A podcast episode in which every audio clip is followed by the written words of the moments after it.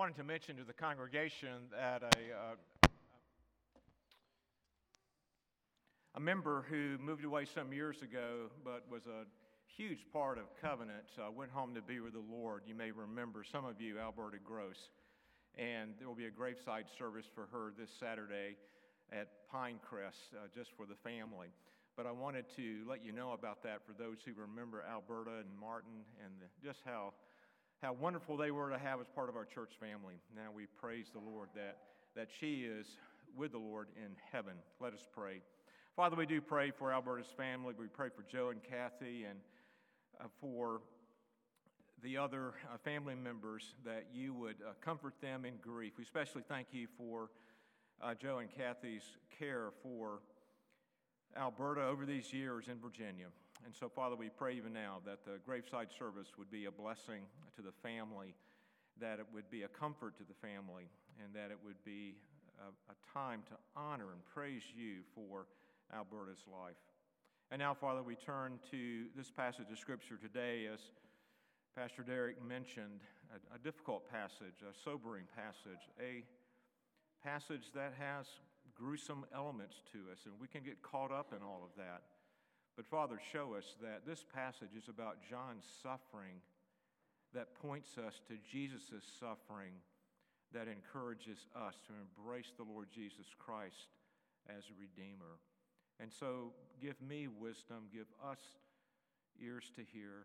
Bless the preaching of your word. In Christ's name, amen. So turn to Mark chapter 6, beginning with verse 14 as I read. King Herod heard of it, for Jesus' name had become known. Some said, John the Baptist has been raised from the dead. That is why these miraculous powers are at work in him. But others said, He is Elijah. And others said, He is a prophet, like one of the prophets of old.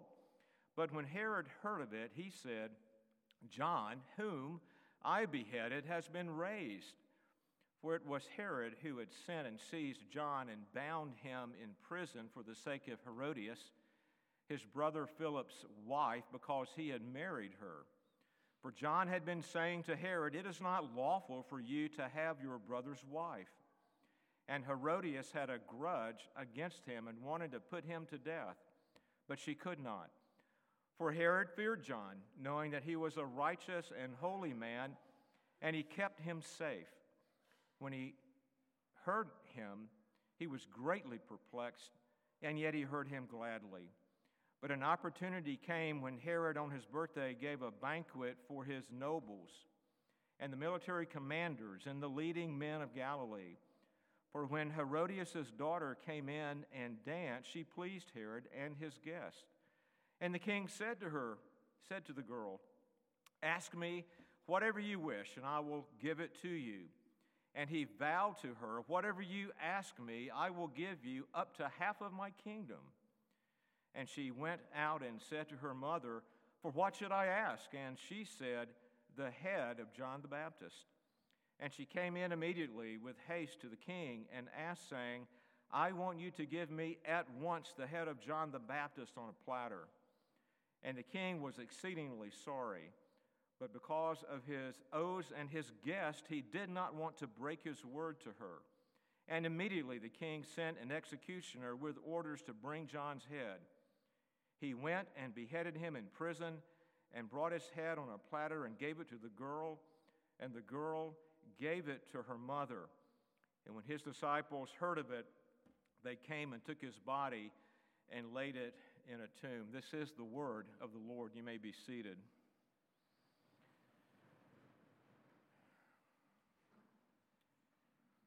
Maybe you have had the unfortunate experience of forgetting someone's name. At one time in the past, I was out having lunch with another man at a local restaurant, and I noticed that there were two ladies sitting at a table, and I knew them, but I just could not think of their name, nor could I think of the place where I knew them. Was it Little Rock Christian? Was it uh, some other ministry here in town or a friend of Renee's? And so we finished our lunch, and after paying the bill, I walked out to my car, and would you believe those two ladies were standing right by my car? It's a situation that was pretty clear I could not avoid these two ladies, so I went up and I greeted them and I said, Hello, Jenny, to one of the ladies. And she said, You mean Diane? And we laughed about it. Obviously, I was busted. They knew that I had forgotten their names. And that was somewhat of an innocent mistake that probably so many of us have made. But in our text today, Herod's misidentification of both John and Jesus was not as harmless as mine. His had eternal consequences.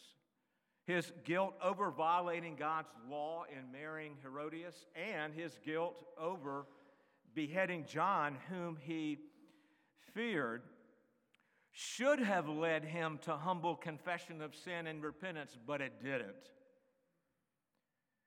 We see that Herod's heart actually became more hardened in unbelief.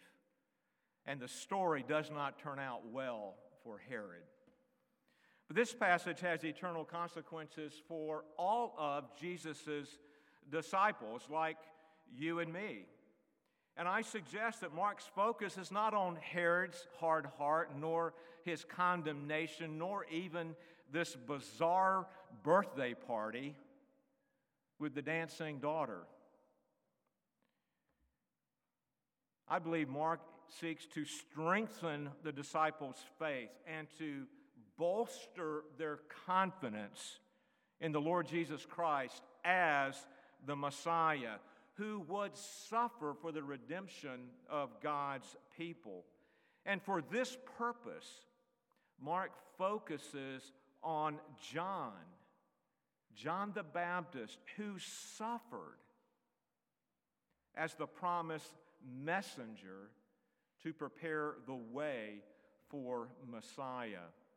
We will consider three things hearing about Jesus' power and fame false beliefs about Jesus' identity and the correct understanding of John's suffering. So, this passage is very much about suffering to encourage faith. First, hearing about Jesus, his power, his fame. Look at verse 14. The text says that Herod heard of it. He heard about Jesus' name Jesus' name had become renowned. I often find I need to pump the brakes on a story that I'm telling to add a comment. Think of it as kind of a, a parenthesis. I will stop and put a parenthesis there and give a comment for the purpose of maybe uh, helping someone understand in a deeper way what my story is all about or giving some context, and then I close the parenthesis and then I go on with my story. These parenthetical remarks that I often use, you've probably used, that I believe Mark is using here, is, are designed to help someone have a deeper understanding of, of, of the story or a better context to the story. And so look at the transition between verses 13 and 14. It's weird, seems out of place. Mark was talking about the 12, and then suddenly, he brings up the past. King, King Herod's confusion over John and Jesus, his wicked birthday party, and then his order to have John beheaded.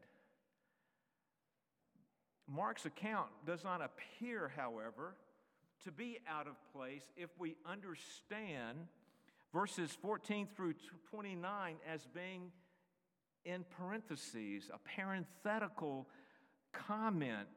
John's purpose is, is to help his reader have a deeper understanding of John's vocation as the messenger and Jesus' vocation as Messiah. Jesus' fame and popularity had spread. It is not surprising at all that Herod would have heard an accurate account of Jesus' ministry thus far from chapters 1 through chapter 6 and verse 13. Herod likely was familiar with accounts about Jesus performing miraculous healings, casting out demons exercising control over nature like the wind and the waves on the Sea of Galilee, and speaking about parables or speaking in parables about the growth of the kingdom. Herod probably heard these accounts. You know, many hear the wrong facts about Jesus in our day, and it makes sense that if you hear the wrong facts about Jesus, you are going to come to the wrong conclusions about Jesus, right? You're going to get Jesus wrong. But the interesting thing about this passage of Scripture is that one can even hear accurate accounts about Jesus and still get Jesus wrong, as Herod shows. And we need not look any further than church history to prove that people get Jesus wrong. People who read the Bible get Jesus wrong. Think about the heresies that developed in the early church, and by the way, that continue in our day. Jehovah's Witnesses, for example, and Mormonism are two of those her- heresies with ancient roots in the fourth century. We need not look any further than our current moment in our day when some Christians who would claim to be believers and would take the Bible and read it and read the same accounts of Jesus that we read, but they come to radically different conclusions about biblical truth and about Jesus. For example, they may read the Bible and come to the conclusion that the Bible supports same sex marriage. Their false views about Jesus oftentimes make him hardly identifiable to us who are Bible believing Christians and read the Bible and understand Jesus rightly according to the scriptures. Their distorted and even heretical views of Jesus would have him not only be present at a same sex wedding, but officiating it. One can hear true facts about Jesus and get Jesus very, very wrong. How did Herod get Jesus wrong? How do how might people in our day get Jesus wrong? It might be a good question for us to ask ourselves in light of hearing, Herod hearing the facts about Jesus and still getting Jesus wrong. Not being able to connect Jesus' works that were clear with Jesus' words about who he is. There's a disconnect there with Herod. And maybe there's a disconnect there with you. As you read the works of Jesus in the Bible and you read the words of Jesus about himself in the Bible, and you come to a very different understanding of who Jesus is, a disconnect between his works and his word. Well, Herod had that disconnect. Look at verses 15 through 16. Some said John the Baptist has been raised from the dead. That is why these miraculous powers are at work in him. But others said he is Elijah, and others said he is a prophet like the one of the prophets of old. But when Herod heard of it, he said, No, John, whom I beheaded, has been raised. One reason Herod got Jesus wrong is because Herod also got John wrong. Mark records three opinions about Jesus' identity that were obviously part of the common discourse of the day. It's interesting that, that later in Mark, Jesus was asked by his disciples in chapter 8, Who do people say that I am? And Jesus answered, or, and the disciples answered, and, and they told him, John the Baptist, and others say Elijah, and others one of the prophets. And he asked them, but who do you say that I am? And of course, Peter gives the right answer. Peter said, You are the Christ, you are Messiah.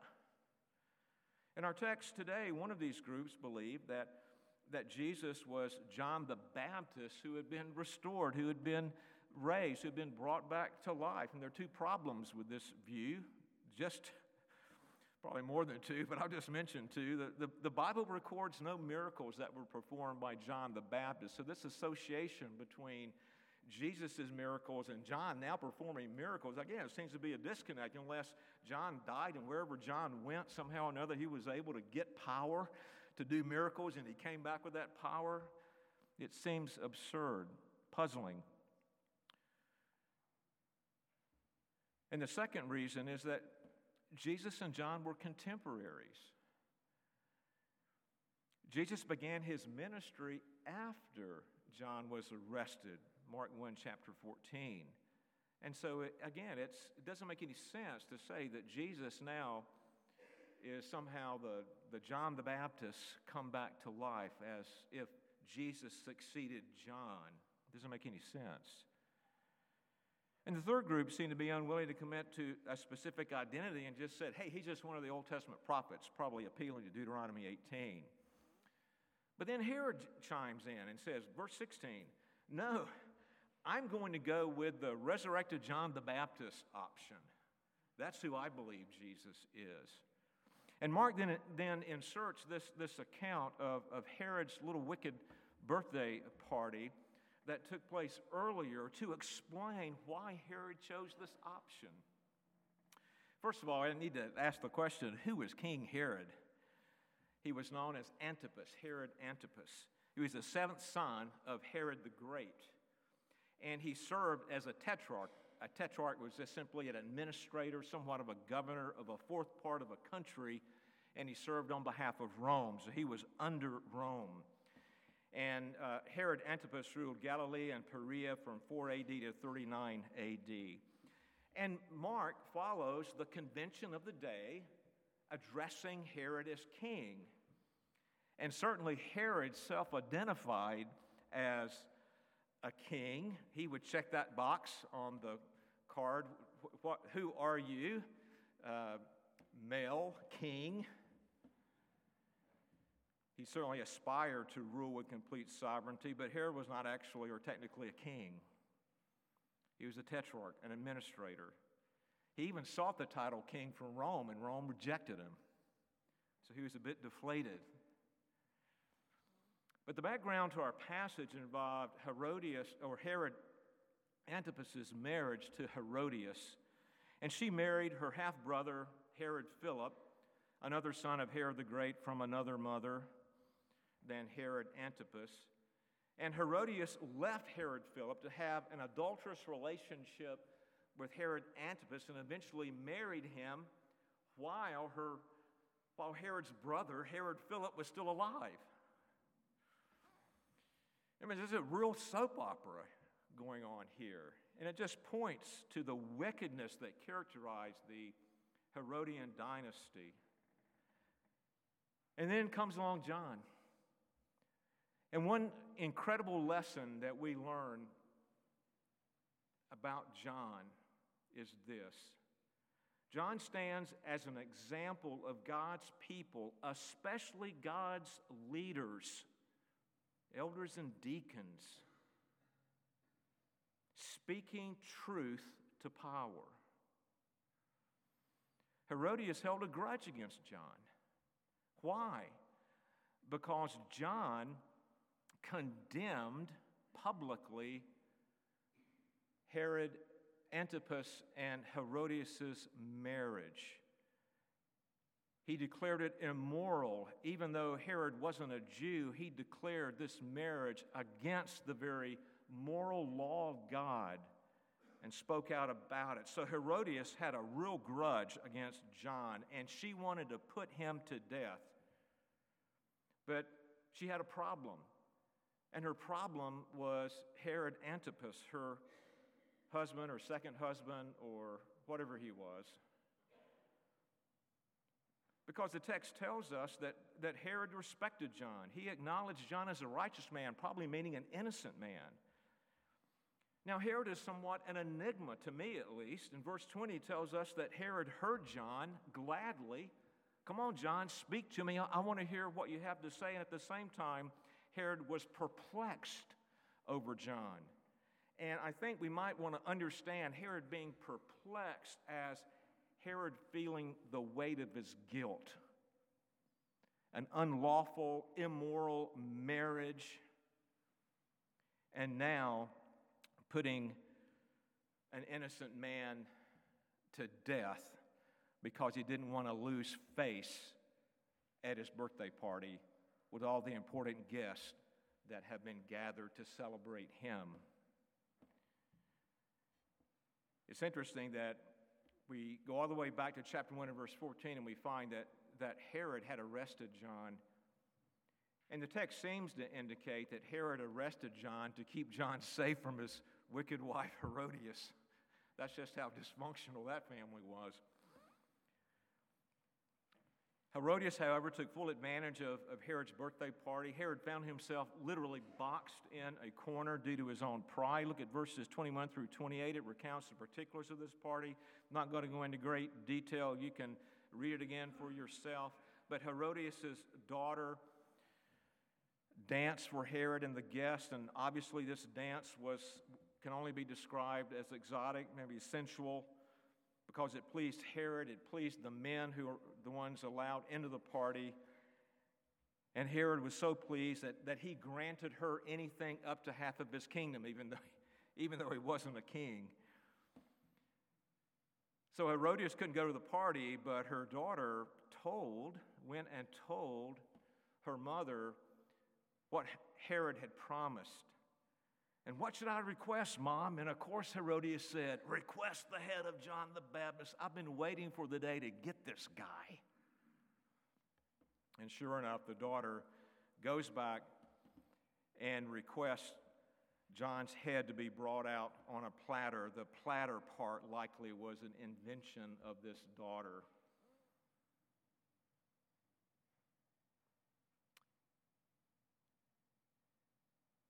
And Herod ordered it. And John was beheaded. And the head arrived on a platter and presented to Herodias. Most likely, Herod had a great deal of guilt over John's beheading. And so, when he was faced with the question of Jesus' identity, instead of rightly matching what Jesus had said about himself, that likely Herod knew at least some of that, and what Herod knew about Jesus' works, he did not connect them. Jesus' works should have been enough evidence to prove what Jesus claimed about himself to be the Messiah, but Herod simply didn't consider any of that, and he chose one of the three commonly held human options.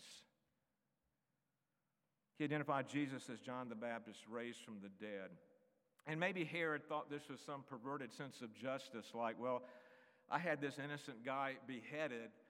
I guess I deserve for him to come back and torment me. Though Herod had heard about Jesus, he allowed subjective feelings, he allowed emotions, he allowed guilt to overrule the facts he had heard. And he just simply explained Jesus away. In the face of the truth about Jesus as given in the Bible, so many today, in the spirit of Herod, I would suggest, base decisions about who Jesus is and what Jesus has done, Jesus' identity, not on the biblical facts, but on human reason, on emotions, on sentiment, on feelings, on guilt, not on the objective truth of Scripture, the Bible. It comes down to this for those without the spiritual eyes and ears to see and hear the biblical facts about Jesus rightly presented in the scriptures, Jesus will always be explained away by them. He will be explained away by people who say, yeah, Jesus is the best representation of humanity. Jesus is the best example for us the, the, to follow. Jesus is the best teacher that has ever taught. Jesus is John restored. Without the work of God the Holy Spirit, one will always get John wrong and one will always get Jesus wrong and not be able to identify Jesus as the Messiah, as the Redeemer, as the Savior of God's people. The scriptural testimony about Jesus can be glaring as and printed in large letters and as plain as a giant billboard message. And without the Holy Spirit, people will get Jesus wrong. Now let's come to the correct understanding of John's suffering. Look at uh, verse 17 and look at verses 27 through 28. For it was Herod who sent and seized John and bound him in prison for the sake of Herodias, his brother Philip's wife, because he had married her. And immediately the king sent an executioner with orders to bring John's head. He went and beheaded him in prison and brought his head on a platter and gave it to the girl, and the girl gave it to her mother. So, who was John? Some of the people wrongly identified Jesus with John, and others wrongly identified Jesus with Elijah. But Scripture teaches something different.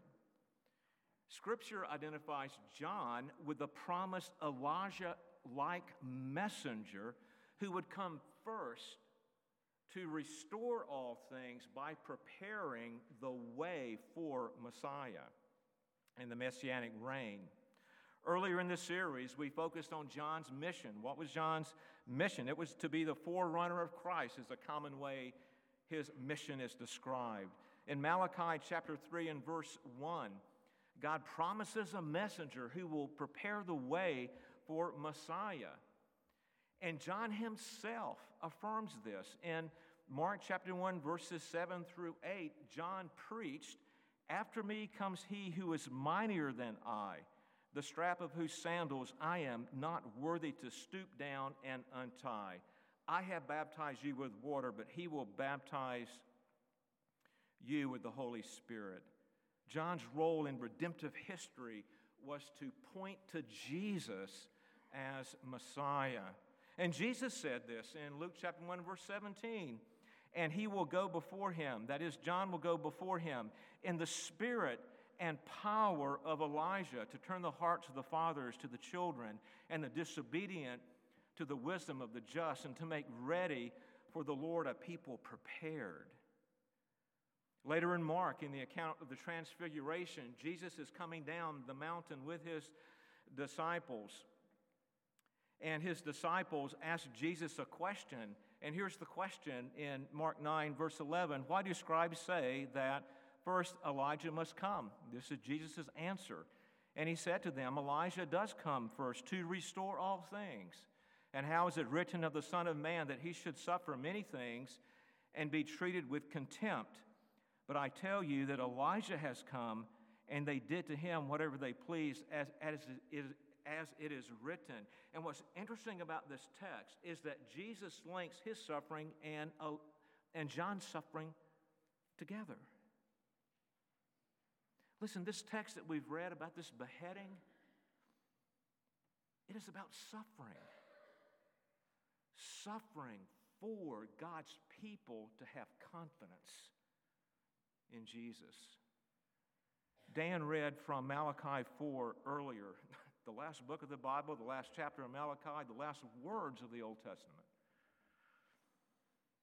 And in verse 5, although verse 5 is not the last verse, verse 6 is, but the prophet says this Behold, I will send you Elijah the prophet before the great and awesome day of the Lord.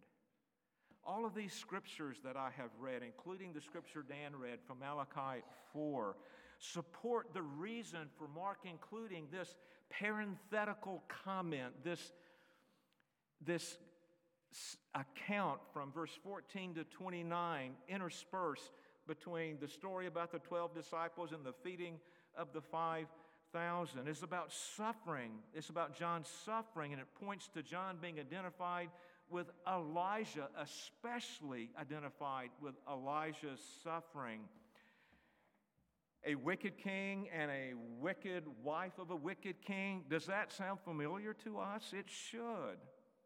If we go to 1 Kings and we read the story of the prophet Elijah, who sought to lead the people of God to repentance and renewal, but he suffered. How did he suffer? He suffered at the hand of wicked King Ahab and the equally wicked, if not more so, queen, wife of the king, Jezebel. Just read 1 Kings 18 and 19. You see, suffering identified John with Elijah, and John's suffering shows that he is that Elijah like messenger God promised to send to restore all things by preparing the way for the ultimate restorer, Messiah, Jesus. Mark 9:13 and Malachi 4:5 show this. And I suggest we see this passage being primarily about John's suffering to serve as proof of his role in redemptive history as the anticipated messenger in the spirit of Elijah who must come first to prepare the way for Jesus. This focus on John's vocation as the messenger and suffering should strengthen our faith and confidence because he pointed to the one to come after him who is greater, Jesus, by the way, who also suffered for the redemption of God's people. The renowned artist Paul Gustave Dore, he lived 1821 to 1883, lost his passport while traveling around in Europe.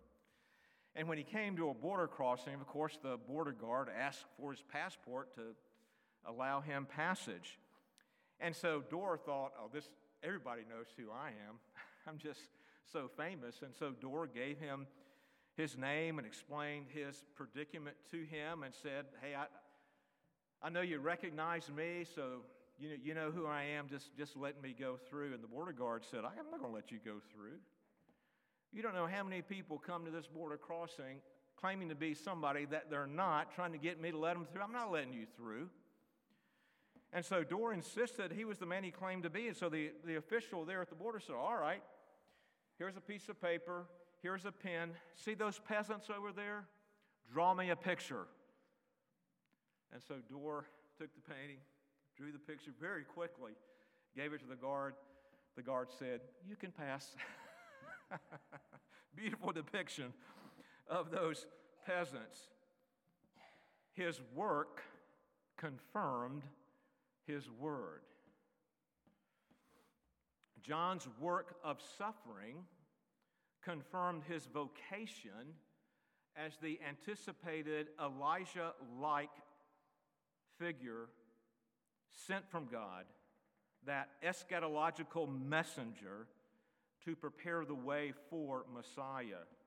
If John were asked to depict a picture that would prove who he, uh, who he was, what would he draw? A headless prophet. Jesus' work of suffering confirmed his vocation as the restorer of all things to which John pointed.